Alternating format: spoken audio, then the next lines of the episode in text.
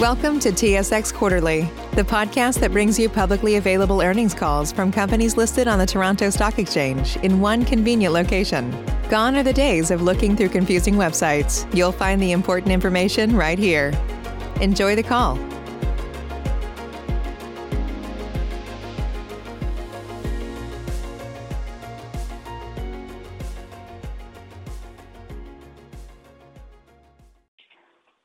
Good morning, ladies and gentlemen. Thank you for standing by. Welcome to the Sherritt International Fourth Quarter and 2020 Year-End Results Conference Call and Webcast. At this time, all participants are in a listen-only mode. I would like to remind everyone that this conference call is being recorded today, Thursday, February 11th, 2021 at 9 a.m. Eastern Standard Time. I will now turn the presentation over to Joe Racanelli, Director of Investor Relations. Please go ahead.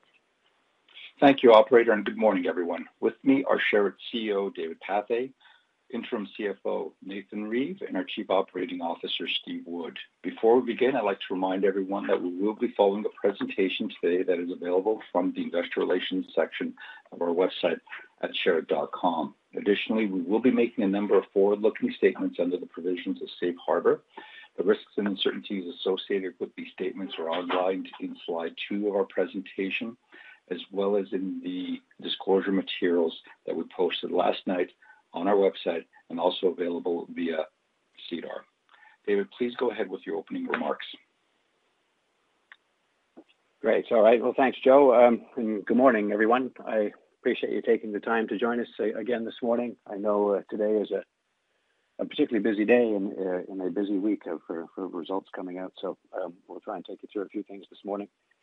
As we always do, Steve Wood and we'll take us through some operational highlights, and Nathan Reeve, who has stepped into the breach for Andrew Snowden as of 1st of January this year, will touch on some financial highlights before I come back and talk about a couple of matters, and we'll then take your questions. A couple of things are just from the quarter and the year that I want to highlight off the top. 2020 really wraps up what was a significant year of progress for Sherritt, despite all the uncertainty and tumult caused by the COVID-19 pandemic. But we finished 2020 in the strongest financial position that we've been in more than a decade, and with some real tailwinds behind us now and in a number of respects. The highlight of 2020 was the strengthening of our balance sheet. We talked extensively about that at the Q3 release, where that closed at the end of August. We have now have rising nickel and cobalt prices and encouraging signs of improvement in the U.S.-Cuban relationship, which should help our Cuban partners and ultimately help us. And the balance sheet initiative resolved our Batavia investment legacy, eliminated $300 million in debt. We extended our debt maturities out to the late 2026 and then beyond that to 2029. We cleaned up all the risk of cross defaults between our Batavia debt and our other debt instruments. And now present a much cleaner balance sheet than we've been able to in quite some time.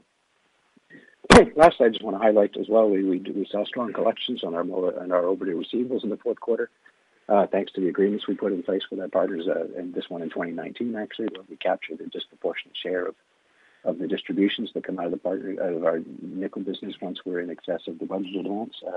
That helped us out to the tune of $20 million U.S. in the fourth quarter, and contributed to a significantly stronger cash position, both overall cash and cash in Canada for the year. With those quick highlights, I'm going to turn it over to Steve and let him take you through some of the operating results, and then come back at the end with a few matters to update you on, and then take your questions. Steve, are you there?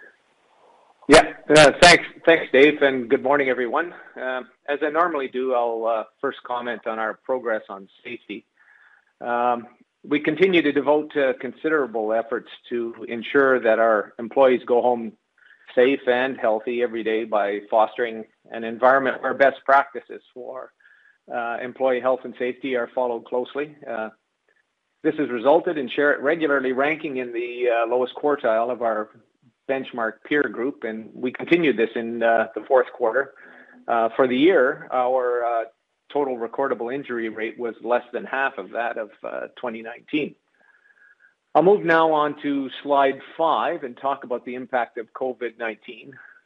The onset and spread of COVID-19 has had a significant impact on mining operations around the world for much of 2020. a number of companies were, in fact, forced to limit or, in some cases, stop production entirely. COVID-19 had a limited impact on our production activities at each of our operations. The only real impact that we experienced in 2020 was the rescheduling of our annual maintenance shutdown at the refinery in Fort Saskatchewan, and its extension by a few days due to limited contractor availability in the region. The limited impact that COVID-19 had on production is attributable in part to the additional health and safety measures that we implemented starting in March 2020 as the virus was spreading around the world. These measures have included practicing social distancing and increased use of hand sanitizers, workplace modifications, and additional personal protective equipment. Employee health and safety are paramount to Sherritt, and we will take all necessary measures to continue to protect our employees throughout this pandemic. Measures implemented to date to prevent the spread of COVID-19 will remain in effect for the foreseeable future. Now turning to our production results, starting with the MOA JV on slide 6. On a 50% basis, MOA produced 4,020 tons of nickel and 451 tons of cobalt in the quarter. Although consistent with last year's results, the production totals in Q4 were impacted by unplanned autoclave repairs at the refinery in Fort Saskatchewan. The repairs resulted in a decline in production to 50% of normal capacity for a few days. And despite this challenge, our production results in quarter four allowed us to largely achieve our guidance for the year on a 100% basis. Our production in Q4, in fact, helped to offset the impacts to production caused by the railway service disruptions that you will recall we experienced in the first quarter, and the extension of the annual plant shutdown for several days back in the third quarter. On a 12-month basis, we produced 15,753 tons of finished nickel and 1,684 tons of finished cobalt in 2020. These totals were largely consistent with the results for the previous year. I'll now turn to slide 7 and discuss our unit costs at the MOA JV. MPR, or mining, processing, and refining costs, declined by 11% in Q4 and, relative to the previous year. The decline was driven by a combination of factors, including lower input costs for sulfur and fuel, as well as expense savings generated by our austerity measures that we implemented earlier in 2020. We implemented these austerity measures in the wake of economic uncertainty caused by the COVID-19 pandemic, and despite the decline in MPR costs, NDCC was up in Q4 by about 19% to $4.47 per pound of nickel sold versus the previous year. The increase was attributable to a combination of factors, including lower cobalt and fertilizer byproduct credits, as well as by higher production costs caused by the biannual acid plant shutdown at the refinery in Fort Saskatchewan. On a 12-month basis, NDCC was $4.20 U.S. per pound, and this total put us well within our guidance for the year. Now I'll turn to our oil and gas operations on slide 8. We produced 2,599 barrels of oil per day in Cuba on a gross working interest basis in Q4. The total marked a decline of approximately 30% from the previous year, when we had produced 3,785 barrels of oil per day. This decrease was due to natural reservoir declines. Unit costs in Cuba for Q4 2020 were $23.13 per barrel. That's down 5% from the $24.33 per barrel for Q4 of the previous year. Unit costs declined largely because of a stronger Canadian dollar relative to the U.S. currency, as operating costs are denominated in U.S. dollars. Looking at our results for the oil and gas business on a full year basis, production and unit costs were both in line with our guidance for the year, and also reflective of natural reservoir declines at PEU Marie. Now turning to our power division on slide 9, we produced 144 gigawatts of electricity in Q4, and that's down 23% from the previous year, when we produced 186 gigawatts in the same quarter. The decrease relative to last year was driven by reduced natural gas availability on account of the maturing oil field production. Despite that decline in the fourth quarter, 2020's total power production of 602 gigawatts was in line with guidance for the year.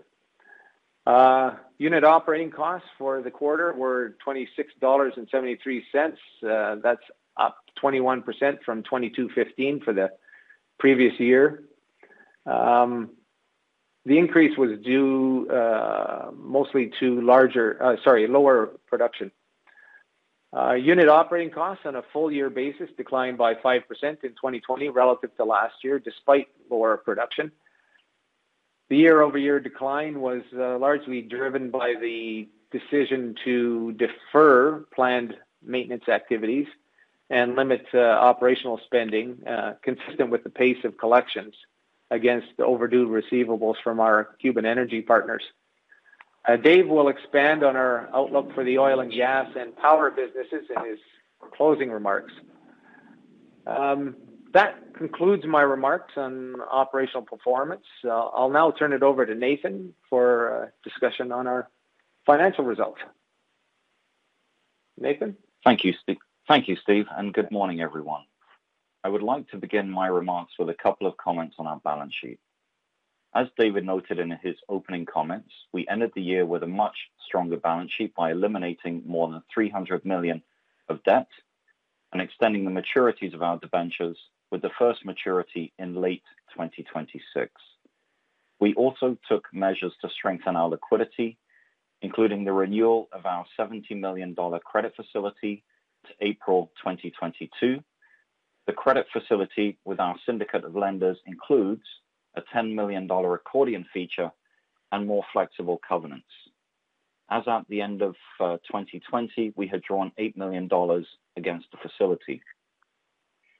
Now turning to our consolidated cash and short-term investment balance, which was $167 million at December 31st, 2020, up from $166 million at the start of the year. As you can see from the cash waterfall on slide 11 of our presentation, our improved position was attributable to a number of developments in the year. The most notable being the receipt of $40 million of distributions from the MOA JV in 2020, representing Sherritt's 50% share of distributions. In addition, Sherritt received distributions of $26 million in Q4 2020, which represented the 50% share of distributions earned by Sherritt's JV partner, GNC, and redirected to Sherritt. The redirection was in accordance with the overdue receivables agreement and resulted in a decrease in cash held by Energas in Cuba. After consolidation adjustments, the net impact on our cash position, as you can see from the chart, was $17 million. The key driver of these distributions was the nickel price recovery experienced in the second half of 2020. These increases to our liquidity were offset by a number of cash outlays in 2020, including $28 million of costs related to the balance sheet initiative and early consent considerations, and capital expenditures primarily at the Fort site location and for the oil and gas business unit, totaling $12 million. In addition, we paid interest of $5 million on the new second lien notes, which resulted from the balance sheet restructuring. I should point out that in addition to an improved cash position, we also ended 2020 with less cash held in Cuba than at the start of the year, At December 31st, 2020, 75 million of our cash was held in Cuba, down from 80 million at the start of the year. Moving to the next slide, the progress we made collecting on amounts owed to us by our Cuban energy partners is more clearly visible on this slide, slide 12. At the end of Q4, amounts owed to us by our Cuban energy partners totaled 146 million, down from 159 million at the end of Q3. As mentioned, the decline was principally driven by the receipt of US $20 million of distributions that were redirected to us by GNC in the fourth quarter of 2020. This amount was received, as previously noted, under the overdue receivables agreement, and the proceeds applied against amounts owed to Sherritt by Energas. We will continue to work with our Cuban partners to ensure timely receipt of payments, but do anticipate some lumpiness with collections in 2021. Largely because of the continued impact of U.S. sanctions against the country and the decline of tourism caused by COVID-19. Typically, Q1 generates the highest influx of tourism dollars into Cuba, but this year we'll see a drop relative to recent years.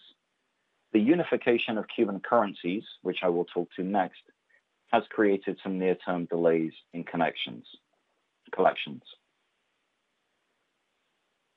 So moving to slide 13, at the start of 2021, the Cuban government began the process to unify its currencies, consistent with economic reforms it announced over the past several years. Given the interest in the Cuban currency unification and its impact to Sherritt, I'd like to review a couple of highlights with you today. As many of you know, Cuba had two currencies until December 31st, 2020. The convertible currency, or CUC, was used by travelers and foreign businesses and was pegged against the US dollar on a one-to-one basis. This currency was unified with the Cuban peso, or CUP, the local currency effective January 1st, 2021. The CUP is now Cuba's only official currency, and its exchange rate against the US currency will be 24 pesos for every American dollar. The rationale for the currency unification was to support economic reforms launched by the country, harmonize wages throughout Cuba, particularly for individuals not involved in the tourism industry, and improve the valuation of Cuba's exports. While a 6-month transition period is underway, whereby CUCs are being converted into CUPs, we do not expect impacts to amounts that will be distributed via the MOA joint venture, cash held at Energas, or amounts owed to us by our Cuban partners. All payments made to Sherritt will continue to be made in foreign currency. We are monitoring developments since the unification has only been in effect since January 1st and participating in discussions locally to fully determine the impact on our Cuban businesses. The only real impact that we may see in the near term relates to the timing of receipts against overdue amounts owed to us. While we do not expect amounts owed to us to be devalued or lessened by the currency unification process, payments will likely vary month to month in the near term. That concludes my remarks. I will now turn the call back to Dave for his concluding comments. All right. Thank you, Nathan. A few things for me I just wanted to touch on before we come back to your questions. The first is our 2021 outlook and guidance that you would have seen us issue a release on 2 or 3 weeks ago now, I suppose. Just a few comments on that. You've seen our production guidance, 32 to 34,000 tons of nickel on a 100% basis. That would represent a slight increase over 2020 production. We believe that's achievable and consistent with historical production at the MOA joint venture, and are focused on delivering that, along with 33 to 3,600 tons of cobalt on a 100% basis. A couple of comments on our net direct cash cost. We put in some guidance out there of roughly $4.25 to $4.75 a pound US. That the variation in that and the slight uptick in that from 2020 is driven entirely by commodity prices. We expect the trend of the, over the last few years of decline in our controllable NPR costs to continue, but there are some more conservative assumptions in there and some of the other commodities that influence our net direct cash costs that give us some room for improvement on that if commodity prices work in our favor. For example, that 4.25 to 4.75 is assuming a 15.58 cobalt price for the year. Cobalt's had a very nice start to the year, which I'll highlight for you in a moment. And a spot cobalt right now is about $22, and at the roughly 10-to-1 ratio that we have for cobalt production to nickel production, every dollar on the cobalt price is worth about 10 cents a pound to us, and an improvement in our net direct cash cost. It also assumes $145 a ton for sulfur. Sulfur has crept up this year. We were paying about $90 a ton late last year. It's now up into the 130s range, and we were anticipating some tightness in the sulfur market, and that's why we had the higher price assumption in there. We'll see how that unfolds, but the increase we've seen so far in cobalt this year is more than taken into account in our estimates we put together for the guidance on net direct cash cost. Capital spending, you see that the MOA joint venture is up a little bit from last year. That's driven primarily off of some projects that were deferred in 2020, the beginning of the year when nickel prices were low in the first half of the year. We do have some flexibility on that if commodity prices retreat again, but we'll hopefully be looking to execute on that to stay up to date on our capital spending in MOA.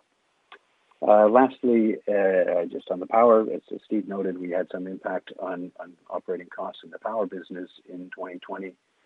Some maintenance was deferred in connection with the pace of collections in the power business. That will certainly be the practice going forward into 2021 as well for both our capital and maintenance spending in the power business, keeping those paced with the rate of collections in that business. And so we could see some impact on those numbers depending on how collections go. And Nathan just gave you some sense of the variables and uncertainty that are at play there at the moment. That's what I wanted to talk about on guidance. Steve mentioned I would talk a little bit about oil and gas. We shared with you the final results of our Block 10 drilling last year. And where we are now, you'll have seen that we have not published any guidance for the oil business for 2021.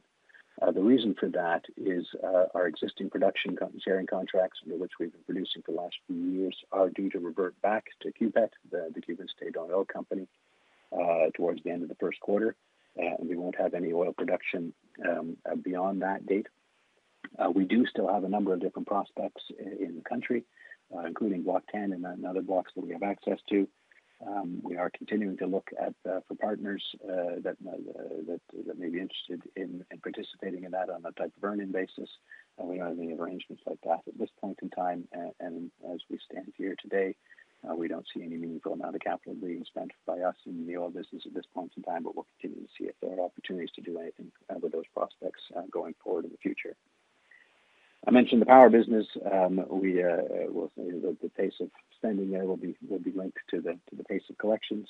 Our current power arrangements are in effect through 2023.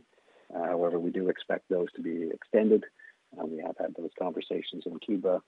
Frankly, we would have hoped to have made more progress on that in 2020, but with the inability to travel to Cuba, that has been pushed out. But that's something we'll be looking to get done this year.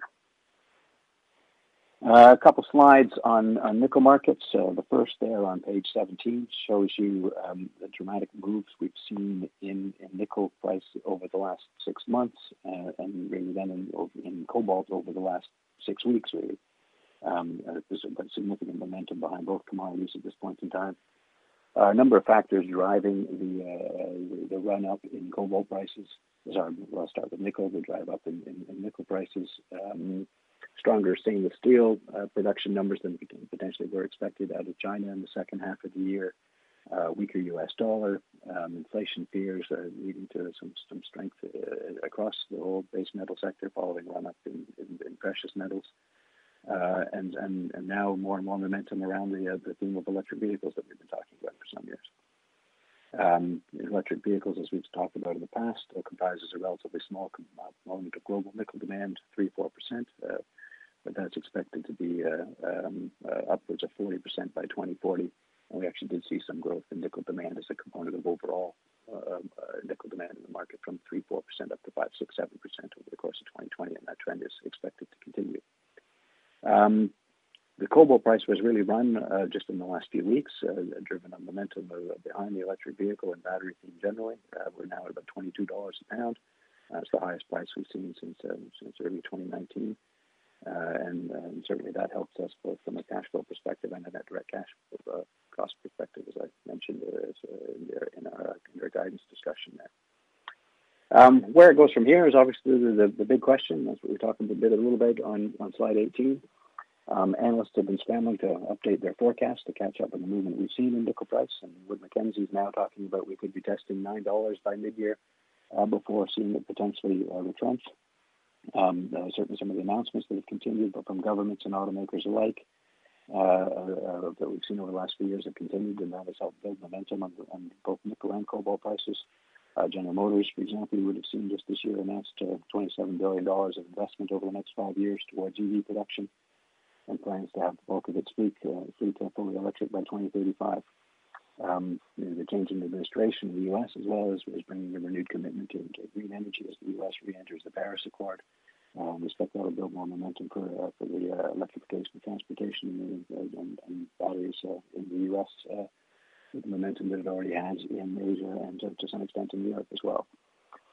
Near term, we still think that there could be some volatility. We have seen a significant run-up in the prices, and that's in the midst of a global pandemic, and that with our uncertainty around future collections, we have taken advantage of the high spot market to protect ourselves on the downside.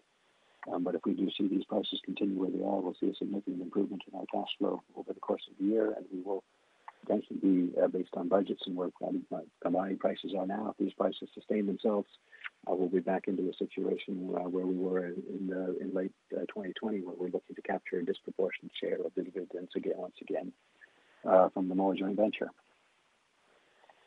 So just to sum up, then back on page 19 here, 2020 was a busy year as we scrambled to address COVID and keep our operations running, but we successfully delivered on that, largely meeting our production guidance across the board, and a significant improvement in the financial situation and balance sheet strength leaves us now positioned extremely well to capture on the higher commodity prices that we're seeing now, and the longer-term story that we've been talking about here for some years of the theme around electric vehicles and significant shortages of nickel, particularly class 1 nickel for battery production in years to come. We may see near-term volatility in nickel prices, but we have greater conviction than ever in that longer-term story. With that, I think we can wrap up there, operator, and take any questions anybody may have. Certainly. Ladies and gentlemen, to ask a question, please press star followed by the number 1 on your telephone keypad. We'll pause for just a moment to compile the Q&A roster.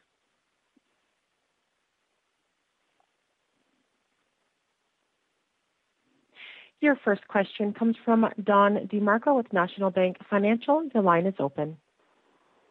Thank you, operator. Good morning, David and team. Do you expect the redirection of your JV partners' distributions to be of a similar magnitude in Q1 as they were in Q4? Not in Q1.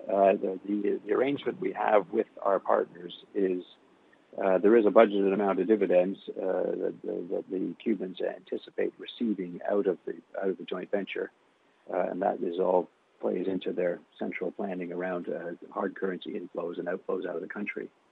If, however, over the course of the year, the budgeted amount, the actual cash available for distribution from the MOA JV exceeds the budgeted amounts, we at that point, after this, if we've exceeded the distributions in accordance with budgets of the two partners, at that point we'll capture a disproportionate share of the dividends. So we anticipate the first quarter dividends will be shared by the partners pro rata as we work towards budget. But with commodity prices where they are now, if they sustain at these levels throughout the year, distributions from the joint venture may well have achieved budget for the year by about mid-year, and we could be seeing us capturing a disproportionate share of distributable cash from the JV in the second half of the year. How quickly we get to that point and the magnitude of that over the course of 2021 is obviously entirely dependent on commodity prices. Okay, great. Just shifting over to the Class 1 nickel that you produce, obviously this is the best for EV battery applications. Do you see any early evidence of a divergence in pricing between Class 1 and Class 2 nickel? Are EV manufacturers starting to reach out to you directly to ensure supply? There is a, I don't know if a divergence. I think, you know, you look at the market today in terms of the spot market for physical, in some ways the price is potentially even stronger than what the physical market shows today. There is physical metal available in the market today. You are seeing ferro-nickel trade at a bit bigger discount to the LME price than it has in the past. I don't know whether that is a long-term trend or just a function of near-term supply and demand, but there is a bit more of a ferro-nickel and NPI discount at the moment compared to Class 1 nickel. And we'll see whether that does develop into a longer-term trend. At the moment, you know, the bulk of our nickel is under contract to customers that we've had for many years.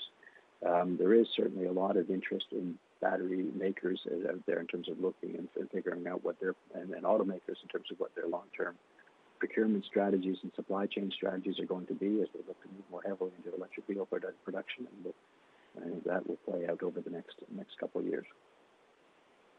Okay, thank you. That's all for me. Thanks, Tom.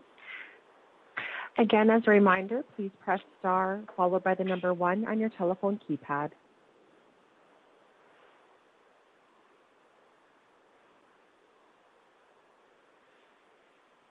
Your next question comes from Tony Robson with Global Mining Research. Your line is open.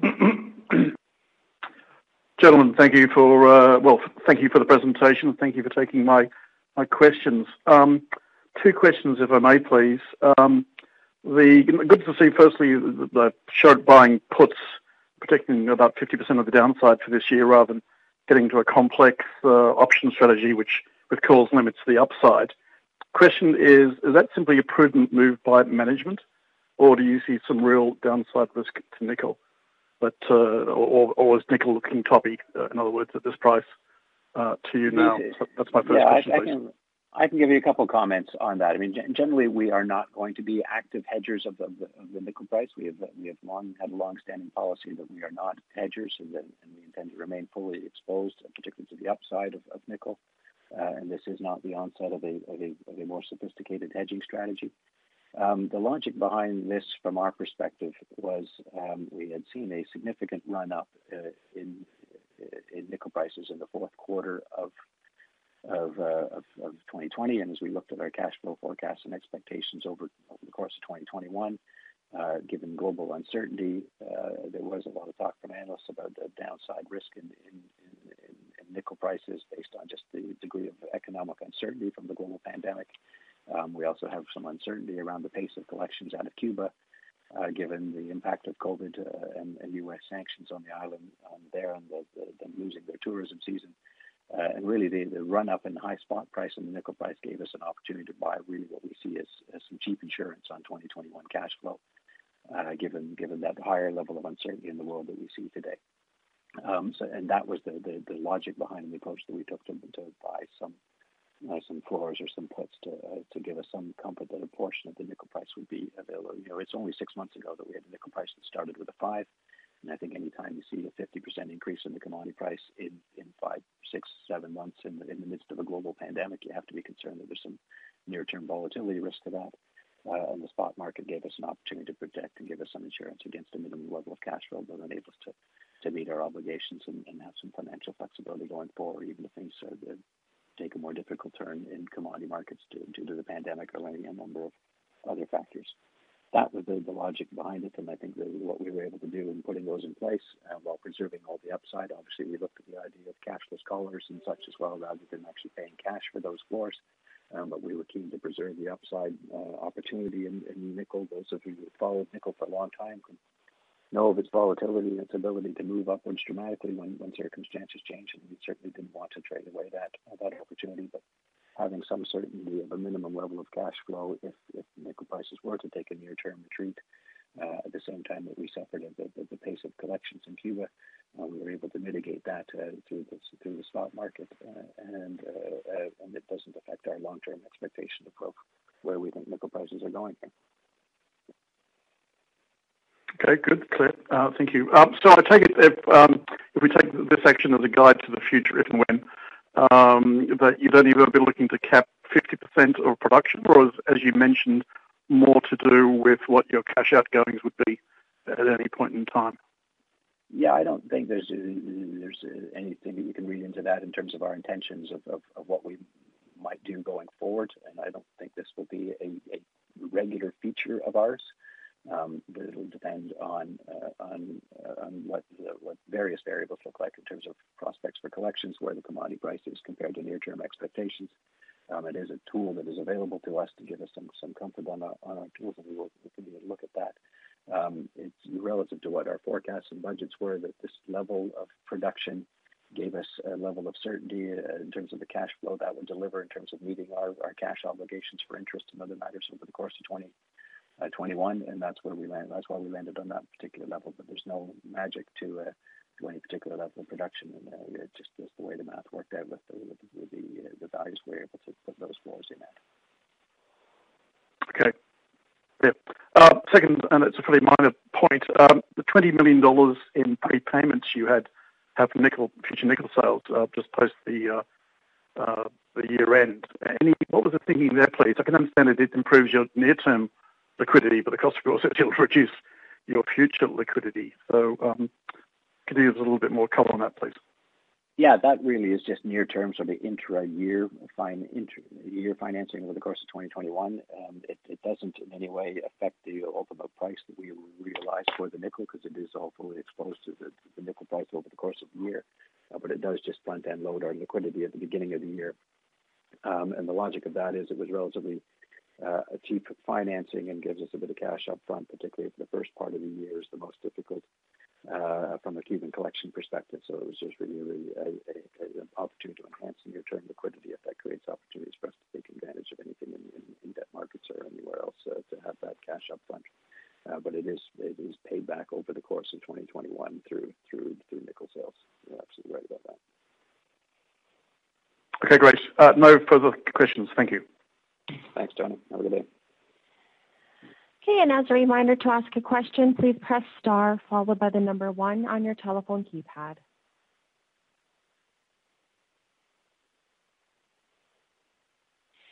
And we have no further questions queued up at this time. I would now like to turn the call back over to David Pathay for closing remarks. All right. Well, I'll just take a quick moment and thank you once again for joining us this morning. I know it's a busy day and people are scrambling from one press release to the next. We are obviously around today and always for any further questions or comments. If we don't speak to you before, we'll speak to you again in a few weeks' time when we release Q1. Have a great day. Thank you. This concludes today's conference call. You may now disconnect.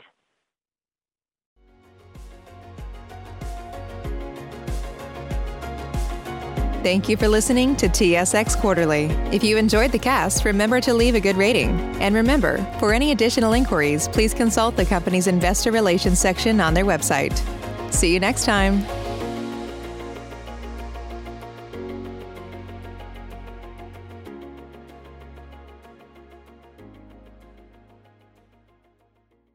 Save big on brunch for mom, all in the Kroger app.